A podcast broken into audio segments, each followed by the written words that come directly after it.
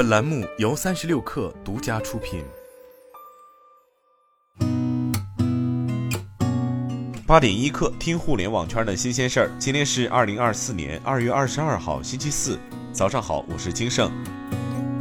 据新浪财经报道，日前由梁建章等牵头的育蛙人口发布《中国生育成本报告二零二四版》，报告显示，从出生到大学本科毕业的孩子养育成本平均为六十八万元。此外，城市和高收入家庭的孩子还要高于农村和低收入家庭孩子。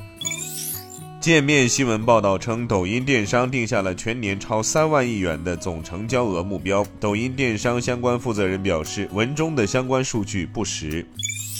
据中国新闻网报道，二零二三年度个税汇算将于二零二四年三月一号开始，二月二十一号起可以提前预约办税。有在三月一号至三月二十号汇算初期办理需求的纳税人，可以根据自身情况，在二月二十一号后通过个税 App 预约上述时间段中的任意一天办理。三月二十一号至六月三十号，纳税人无需预约，可以随时办理。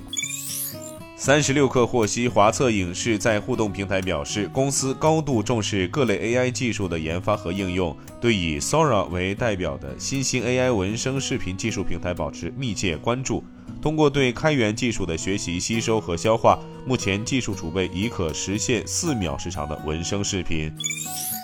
据 IT 之家报道，二月二十一号，苹果更新了电池菜单，能够让用户更直观地了解当前 iPhone 的电池健康状态。新增显示电池的状态，点击该菜单可显示详细的电池健康信息，如最大容量百分比和充电循环次数。以前充电循环次数只能在设备的关于菜单中看到。